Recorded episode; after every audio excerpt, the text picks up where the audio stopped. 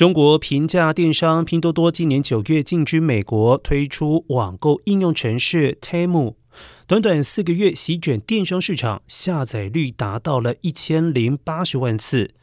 而且根据分析公司 Sensor Tower 公布的数据显示，从十一月一号到本月的十四号这段期间，Temu 打败了所有的类别，成为美国国内下载次数最多的应用程式。